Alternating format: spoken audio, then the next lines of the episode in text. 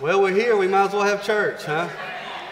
God's always up to something. I had a friend of mine who put on this big conference with a bunch of high level leaders, and, and uh, the people that were catering the food called him and said, Hey, we had a case of COVID. We can't bring the food. We can't come. And uh, I looked over at him. I was expecting him to just, you know, lose it.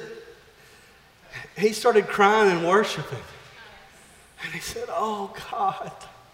Oh, and I was like, James, what's wrong with you? And he said, I wonder what God's going to do that got the devil so upset about trying to stop this. And I said, God, give me that same mindset. So when our pipe busted over there, you know what I did? Oh God, what do you want to do in the gym with a bunch of people that love Jesus? See, see, we got to turn worship. We got to turn this mindset that we have into worship. It's always a bright side because God's in it. There's always a bright side because you're still drawing air. If you're not dead, God's not done. He's still working things out on the inside of you. This is what God wants to do. He's trying to change us. The church is not a place where we come together and complain about who's president of our country. The church is a place where people filled with the Holy Ghost come in and begin to operate in the life of God and the power of God and step out into the earth and make a difference in this place. Might as well, we're in the gym. Come on now. Can you imagine the Apostle Paul and Peter saying, Well, Nero's in charge, we better just pack it up. Give up hope. It's over with. Take me out of here. Why did the kings rage? and the nations plot in vain. Psalm 2. While that's going on, Psalm 2, you know what God does? He belly laughs. oh, man. God's laughing while we're weeping and crying about stuff. Come on now. You got the Holy Ghost. What more are you waiting on? Are you waiting on some, God to do something else? Are you waiting on God to do something else? He's given you His blood. He's given you His life. He's given you His Holy Spirit. He's put giftings and callings on you. He's given prophets, apostles, teachers, preachers, evangelists. Jesus did that. Then the Holy Spirit goes a step further and starts giving us the spiritual gifts to change the world. That's what He's doing. But He can't do it unless people get a hold of a vision of that and begin to walk in the life that He wants to give. The problem is, is when we look at everything, we look at everything in, a, in, a, in this perspective, right or wrong. Stay with me now. We look at everything in right or wrong, good or evil. Do you know where that's from? The Garden of Eden. Don't give me the tree of life.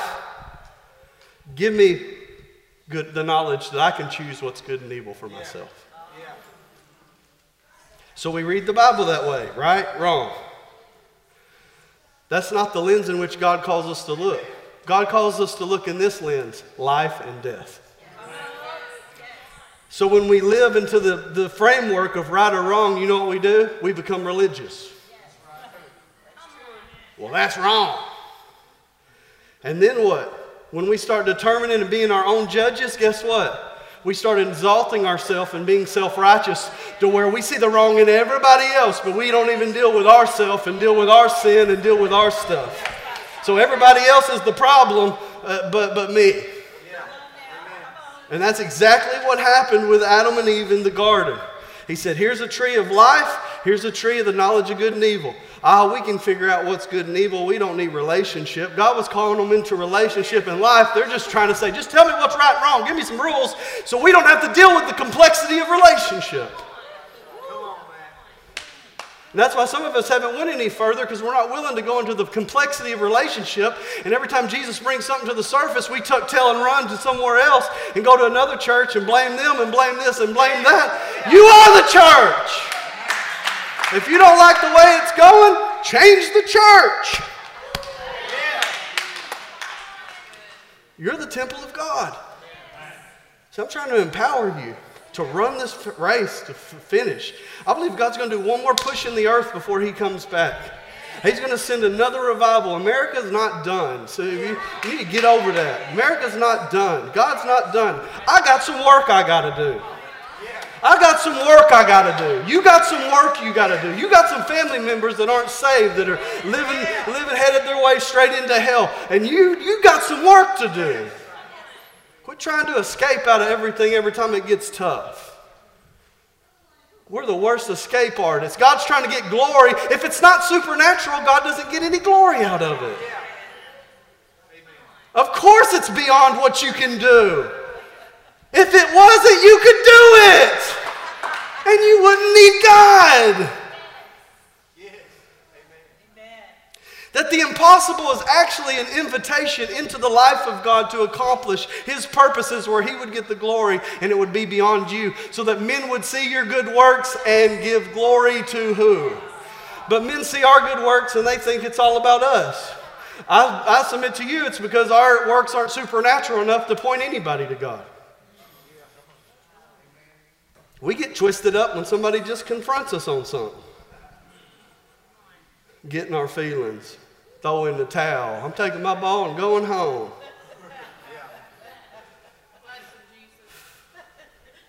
And we think, what's our solution? Oh, I need to just learn more of the Bible. Not with that mindset. You're just going to be more self righteous with that mindset.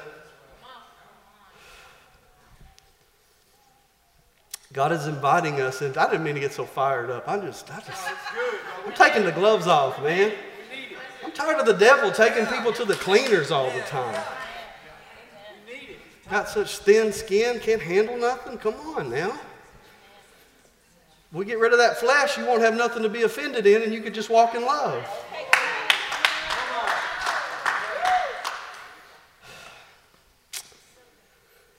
Oh man, where am I? What am I even talking about? Y'all just got me all worked up and messed up. See, what we like to do is compartmentalize God and keep Him in our specific chambers of where He won't disrupt our life. We like to say, okay, God, you're God at church, but you ain't God in my workplace. and you ain't God in my home. We never say that. And you're not God here or there. So, so, so you stay there at church, and when I pop in, once a month.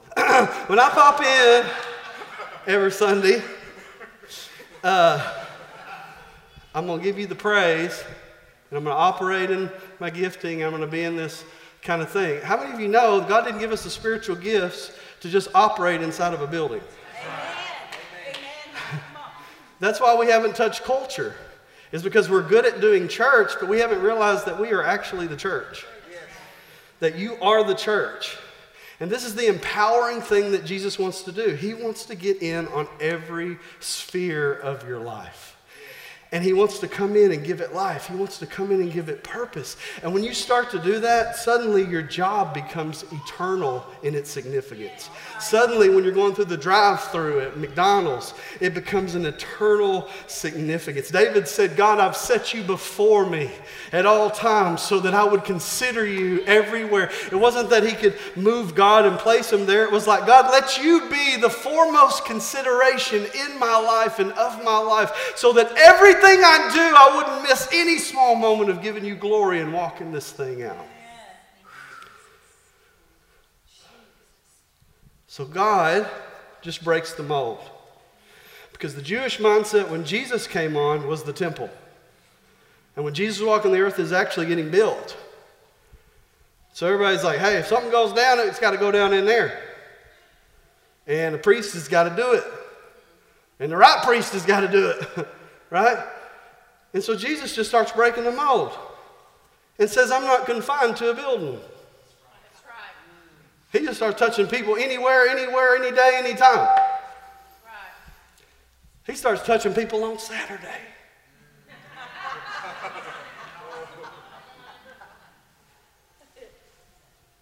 Jesus, you touched that man on a Saturday. Oh my gosh. But that's what happens when we look through the lens of right or wrong and not death and life. Because we'll create barriers that actually keep us from touching people that are in our mind versus having to say, does this give death or life? See, Jesus wasn't playing their game of their little Sabbath Saturday. When he saw somebody hurting, he was going to touch them on Saturday. He's breaking the mold. Jesus was what they called a peripatetic rabbi, which meant he didn't teach in a building. He taught everywhere he was. Everywhere he was was a teaching time, a moment. And we've got the Holy Ghost in us that is our teacher that's getting us in on the throne room of heaven. The Holy Spirit, uh, 1 Corinthians 2, eyes not seen nor ears heard, neither has it entered in the heart of man what God has prepared for those who love him. Don't stop there. But the Spirit has revealed these things unto us. That the Spirit reveals to us the conversation going on in heaven and begins to tell us how to bring heaven to earth.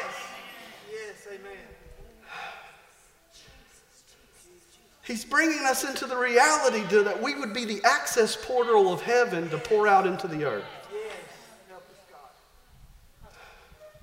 And you're still caught up with it. You don't feel worthy enough.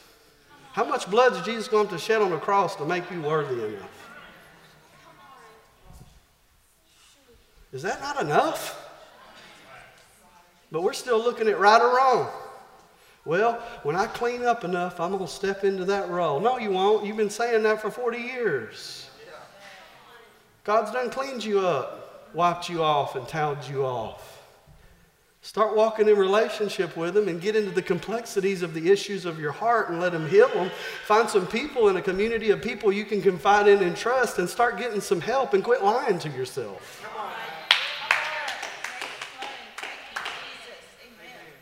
Lying to yourself. I found so many times that we make so many excuses about where we're at, as if the circumstances limit God's power. Think about if the people in the Bible lived the way that some of our mindsets are. Think if when Shadrach, Meshach, and Abednego was going to get thrown into the fire, and they said, God, Send myriads of angels with buckets of water to quench this fire. Oh, God's not here. Oh well. No, the fourth man gets in the fire with them. and doesn't appear until they get thrown in the fire. It's like, Jesus, you could have showed up before we got thrown in. We got a little insurance. Yeah. Jesus says, No, I need you to get in the fire. This is where I'm at. Woo! I'm already here. Yay! Now you're where I'm at. Now you're with me. Or like, God, don't let them open the lion's den for Daniel. Oh, there's a, a master lock on this thing. No, he allows Daniel to go in the lion's den. What God's trying to illustrate there is he's always going before us. That's why we can be create, courageous.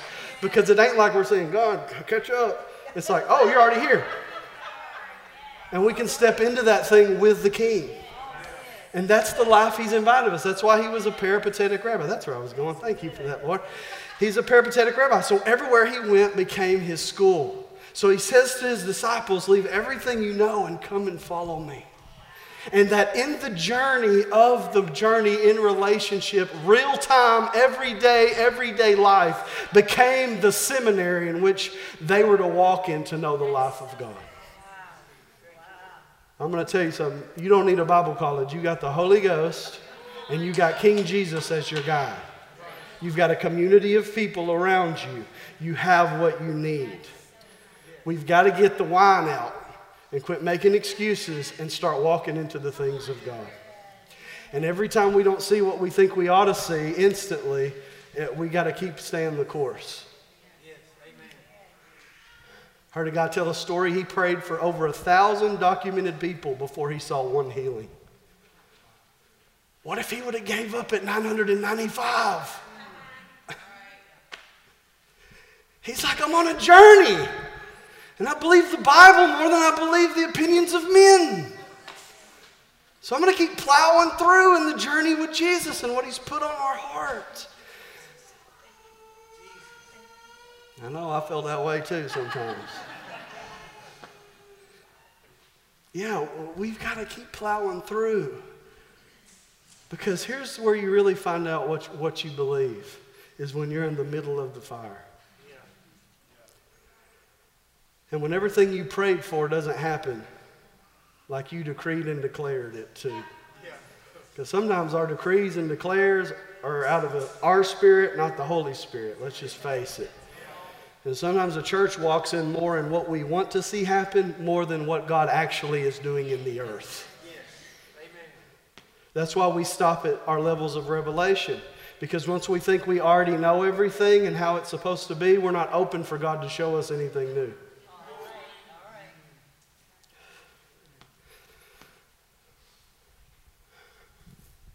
Because if you really want to see what somebody's all about, I can go to the Bible with my self conceived notions of God and find anything I want to find.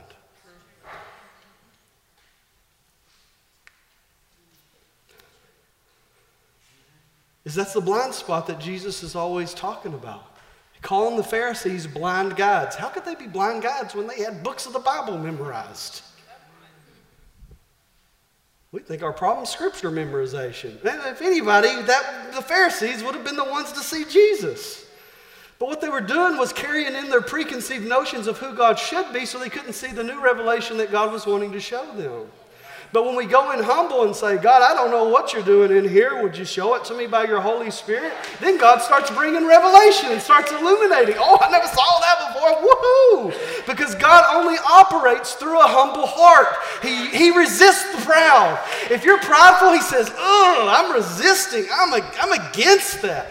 But if you're humble, not smart, not great, not, not Uh, whatever, but if you're just humble and say, God, I don't know, but I'm going to approach this as the word of life because you said it was, God will begin to reveal things to you and give you new and fresh revelation about who He is and what He wants to do in your life. But we are so predetermined that we already know everything, God can't show us anything new. He's saying, Man, I got some fresh bread I'm baking up here.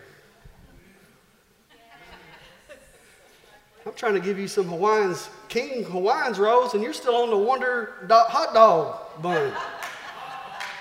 No, great value hot dog bun. That hard one.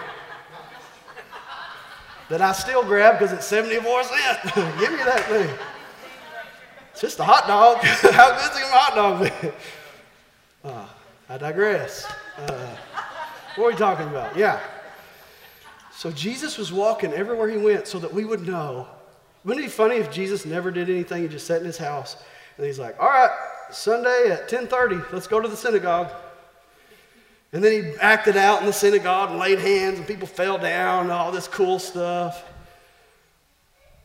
And then he went back out of the synagogue and he just sat in his chair and just, wait till Sunday.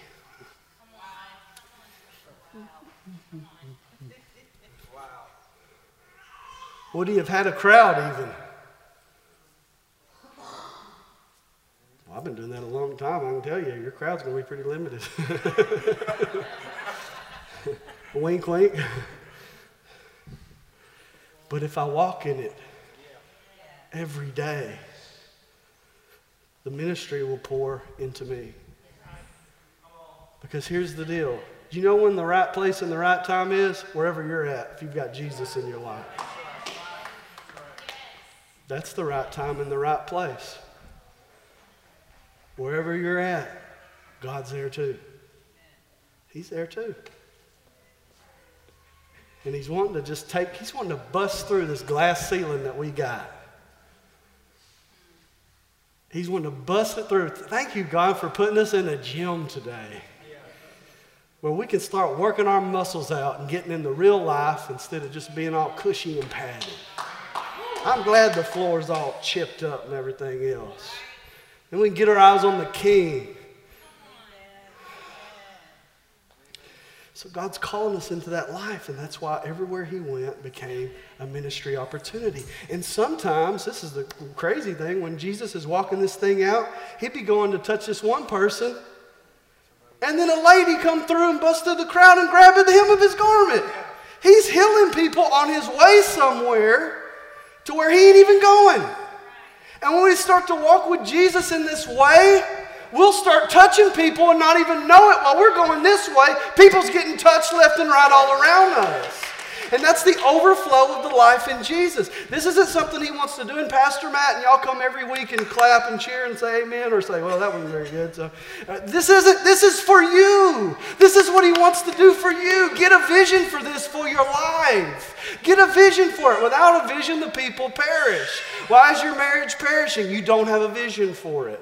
Why is your life not going the way? You don't have a vision for it. And a vision only comes from one place, it only comes from the Lord. So it's time to close yourself into the prayer closet again and get a fresh vision for your marriage, a fresh vision for your life, a fresh vision for your ministry, a fresh vision for the relationship and the love that God has for you. Because once you get a glimpse of this God's love for you, you won't be able to stop and keep from going. Anything I can talk you into, you can talk yourself out of. But let the Lord speak to your heart. Let the Lord speak to your heart. Amen.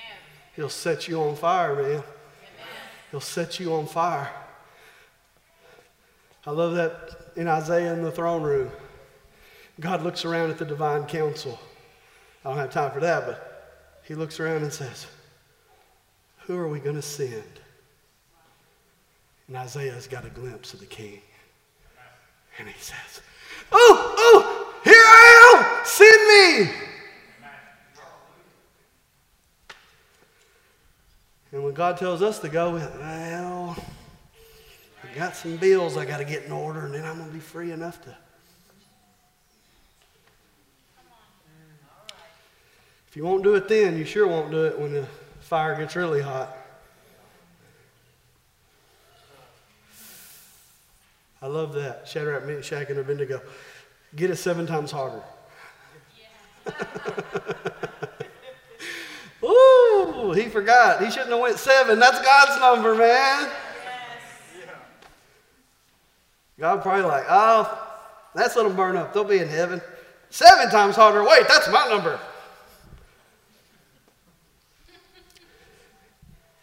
Don't mock me. Now it's personal, right? Yeah. So the Bible says, Vengeance is mine, saith the Lord. It's not personal. Our battle's not flesh and blood. That's what Paul tells us. This isn't personal. People are being animated by the demonic realm. Yes. Amen. And God says, What I've given you is sufficient to pull down strongholds and to conquer anything that comes in your path. But He needs us to believe it, He needs us to walk in it.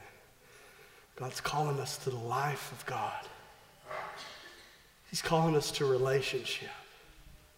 He's not calling us to right or wrong. Many, many of us define our spirituality by how many right things we do compared to how many wrong things you do. You know what that's called? Works. I'm worthy because my good outweighs my bad. And God says, Man, I don't play that game. I gave the Ten Commandments to prove to you I don't play that game. because James says, You failed it in one, you failed them in all. He's calling us into the tree of life. But what did humanity do? They took the good from the life, but they rejected the life from the good. And when we do that and operate according to right or wrong, wrong and not life and death, we end up walking into traps because we fall into this idea that we are better than what we think we are or, or these other things. And we miss out on the whole the whole reason why God's having us is that He's calling us to relationship. You ready for this? The cat's out of the bag. God ain't working no angle on you because He could do it without you. I'm, I'm telling you. I know you're impressive. God could do it without you. He just doesn't want to. He doesn't want to. He wants to pull you into relationship. Why?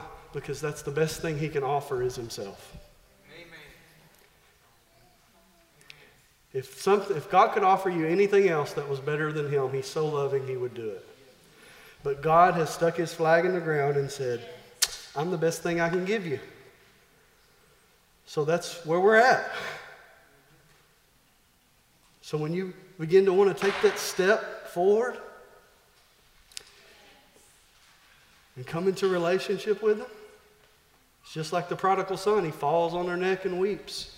You take one step to God, He'll leave all of heaven to meet you and fall on your neck and weep. Why? Because the Father's presence is the best thing He could give.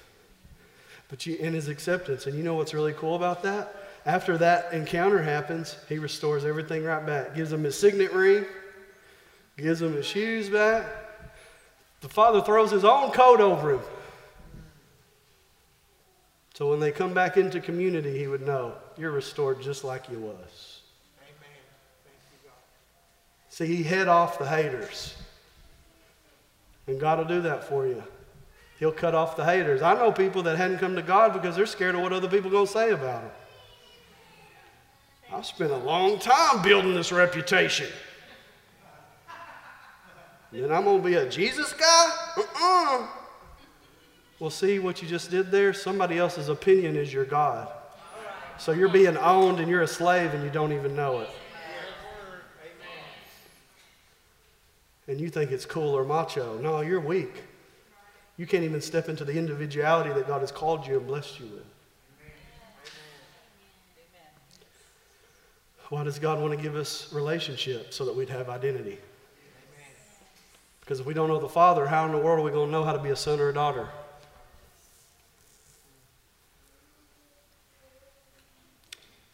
And that's all God's angle is. I want to have a family and love on them. Ta da! Behold the deep truths and revelations of God. I love you and want you to be in relationship with me. It's so simple, we miss it. We're still trying to do right or wrong, and God's saying, No, I need you to do life or death. I need you to dif- differentiate which one's life and which one's death. Because God is all about human flourishing, and anything God's in is life. So if you see death attached to it, I don't care how you justify it to make it look right. If death is attached to it, I don't want no part of it. But if there's life attached to it, I don't care what day it's on, who it manifests on, who it manifests in. Hey, I'm, I'm there. I'm there. I'm there.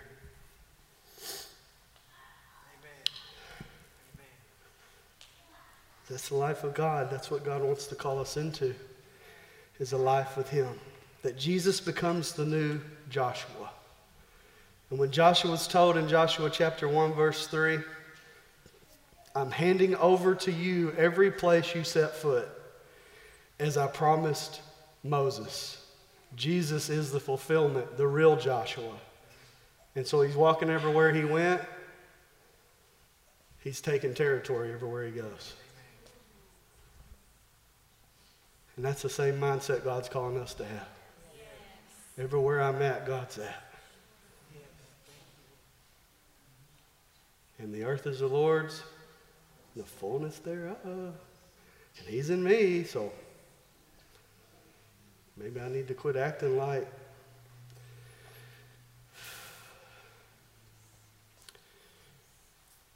So Jesus walks this walk in relationship with these men. And then he doubles down on them. Oh, gosh, Jesus. Doubles down on them.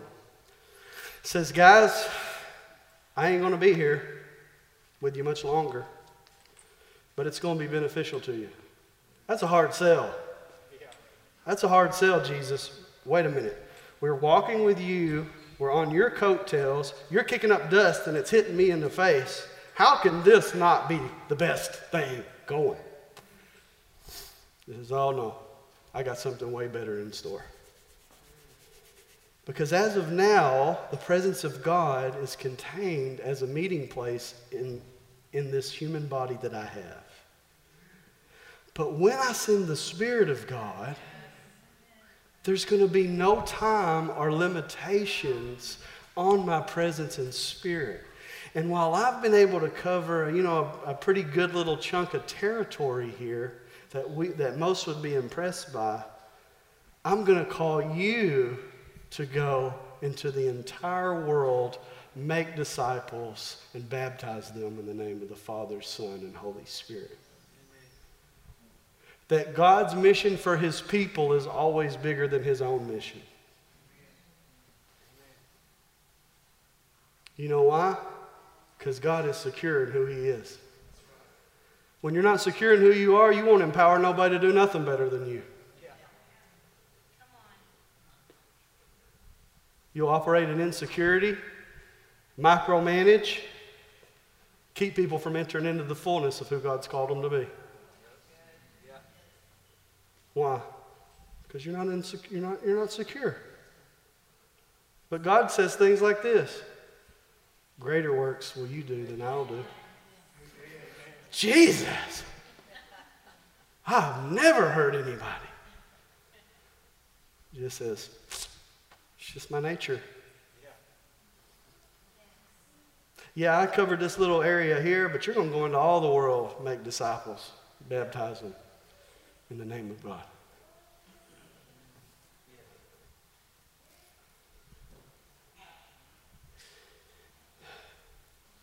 That's why when Jesus reveals who God is, he says he's the Father. Why? Because fathers are secure in who they are.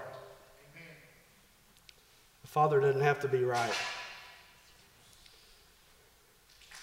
That's why Paul says you have many teachers, but you don't got many fathers. See, a teacher just wants to disseminate information and be right. A father says, I just want to be a part and keep this thing together. I want to provide and protect. And I want my kids to go past me. That the vision for my kids is greater than the vision that I have for my own life. And I'm not threatened by that. Why? I'm secure in it. I'm secure in it. Why? Because their success makes me look good. And that's the Psalm 23 prayer. You're walking righteous paths for my name's sake. See, when you look good, God looks good. Remember that suit guy with the cigar? When you look good, we look good. It's like, y'all remember that? Maybe only I saw that commercial. I don't know. It's all good. We're just flowing right now anyway. That's what God says, man. When you look good, I look good. That's why a father in the stands watching his kids compete and they score, he just jumps out of his skin and says, Yes! More pleasure than making the shot himself. Why? Because he would rather see the success of someone else than he'd have share, share the or have the success all to himself. And that's how God is. He's looking all the time to hand out anointing hand out calling, hand out purpose. He's just looking for somebody. Matter of fact, the Bible says he looked to the whole earth. I looked everywhere for somebody to stand in the gap. And I couldn't find nobody.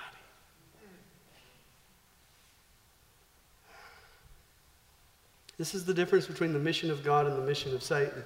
The mission of God is He looks for looks throughout the whole uh, earth to somebody to stand in the gap. And here's the mission of the devil in Job. I went through the whole earth looking for who I could deceive and who I could twist up.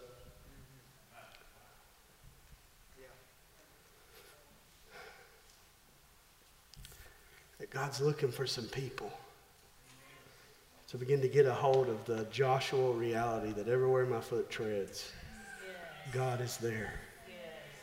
And not only is he there real time, he was there long before I got there.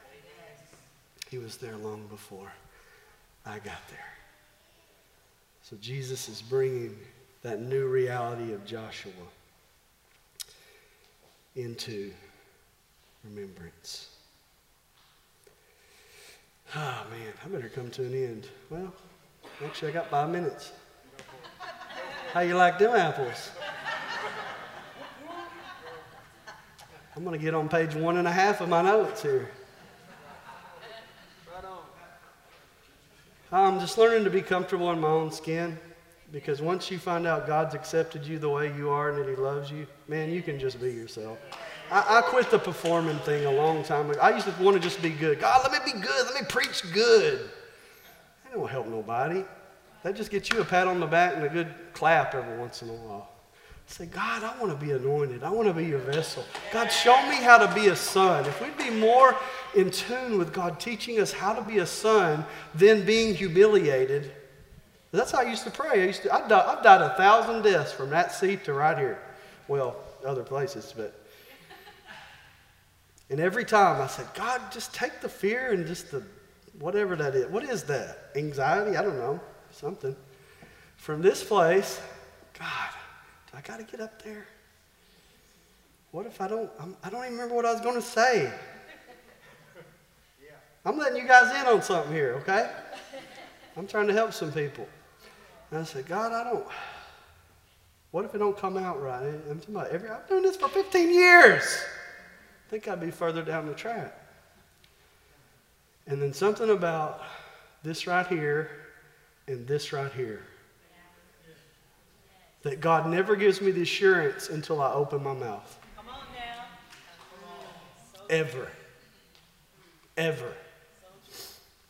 He never gives me the assurance, and He will never give you the assurance until you take the first step and step into the thing God's calling you to. He just won't. You're waiting to feel good and qualified about it, and God's like, dude, it ain't going to happen. If I give you that, you're going to be so full of pride, you're going to be hell on wheels. You're going to have to know your source. In order for me to do that, I got to keep you in this weak, humble place where I could actually work through you and be a filter that won't be filtered out everything good. Otherwise, you're going to be performing and showing out all the time. I'm just tired of the. Oh, I just. We just need to be real, man. We are people, and we got an awesome God, and He loves us, man. We're walking in relationship with Him. Like what? I'm tired of making excuses. For my own life. There's this moment in Haggai. Oh man, it's so cool. God set us up putting us in the gym because I had this way before that. He set us up. Haggai chapter 2, if you guys want to get in the text or something. we didn't have church if we didn't, you know. Yeah. So Haggai is a contemporary of Ezra. And what was going on around that time was is that the Persians overtook the Babylonians. And so, just like Jeremiah prophesied that 70 years they would be in captivity, when that captivity was over, the Persians conquered Babylon, and then the Jews found great favor. A lot of people say because the scroll of Isaiah actually mentions Cyrus by name, so that when he shows up, they open up the scroll and say, We already knew you was coming.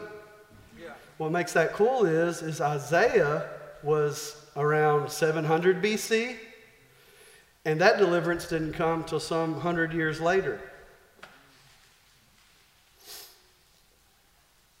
So some think that that's why the Persians really favored them because Isaiah had already prophesied what was going to happen.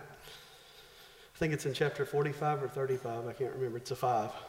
Um, so when he gets so when the Persians released them, they released them to go build the temple. This is where Ezra and Nehemiah really come to the forefront. Er, Nehemiah is coming to build the wall, and Ezra is coming to build the temple of God. So as they get there, they begin to start the work. And you know what they figured out after 70 years of captivity? They weren't very good construction workers. and the work was hard. Had to call up TJ, my brother. Frame up some walls. We got to get the temple built, TJ.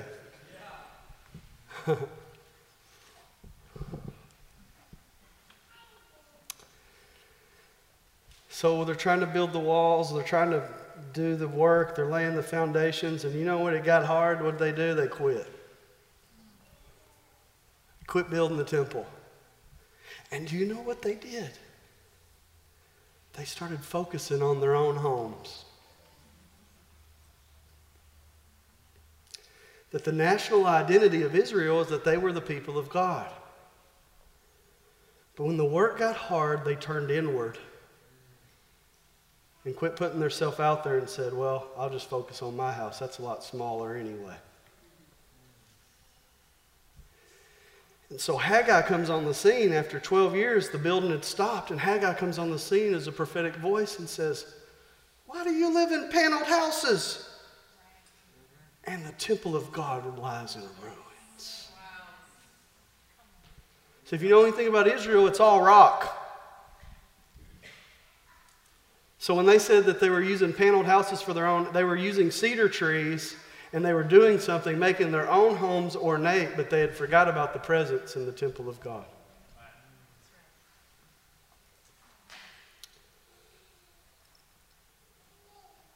says, Why do you dwell in paneled houses and the temple of God still sitting there in ruins?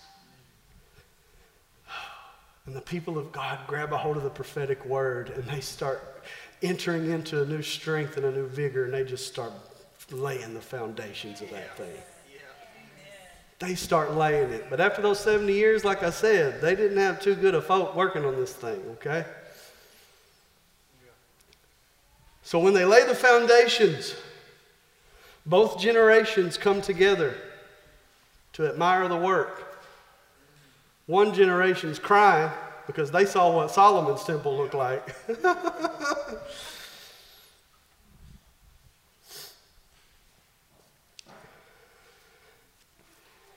And the other ch- generation is cheering because they had never seen Solomon's. They were just happy to be a part of what God was doing.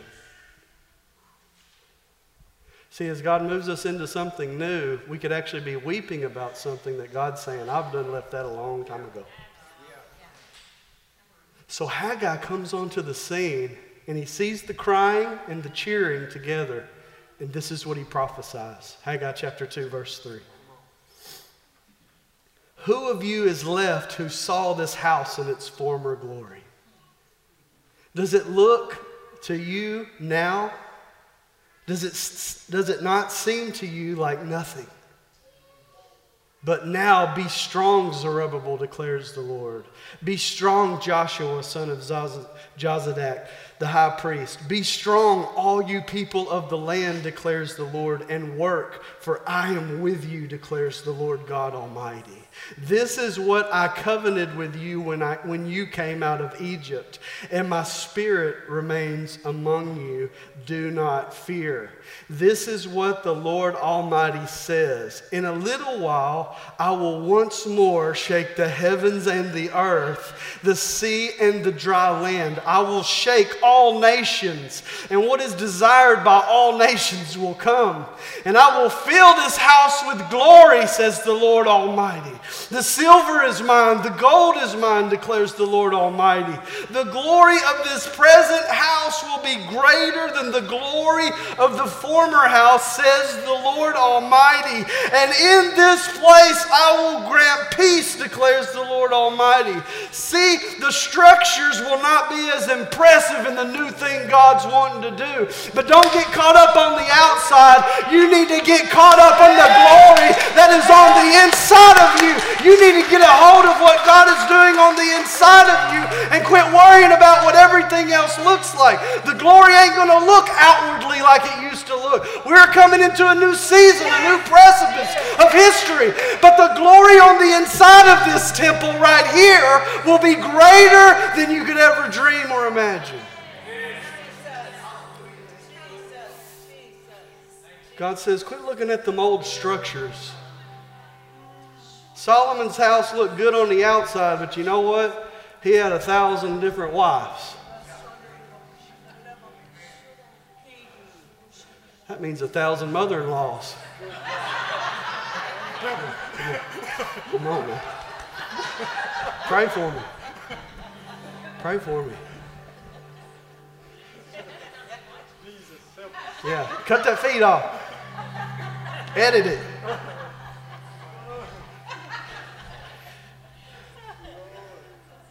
Solomon's house looked good on the outside, but it was full of disobedience on the inside.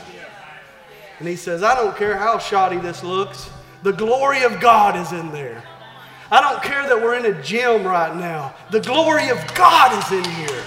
I don't care what you look like on the outside, the glory of God is in you. You are the temple of God. This is what God is calling you to. Quit blaming everybody else and to take extreme ownership. I love that, Micah. Extreme ownership. This is mine. Some of you need to claim ownership of your marriage. Your wife's the only one taking ownership. I know it's bad, baby. Somebody needs to take extreme ownership of their family. Quit blaming the other person. Somebody needs to take extreme ownership of your addiction. You fooling everybody but God. I'll tell you this, you ain't even fooling everybody. And I could come grab you right now, but I'm not going to do it because I got a little more grace than that for you.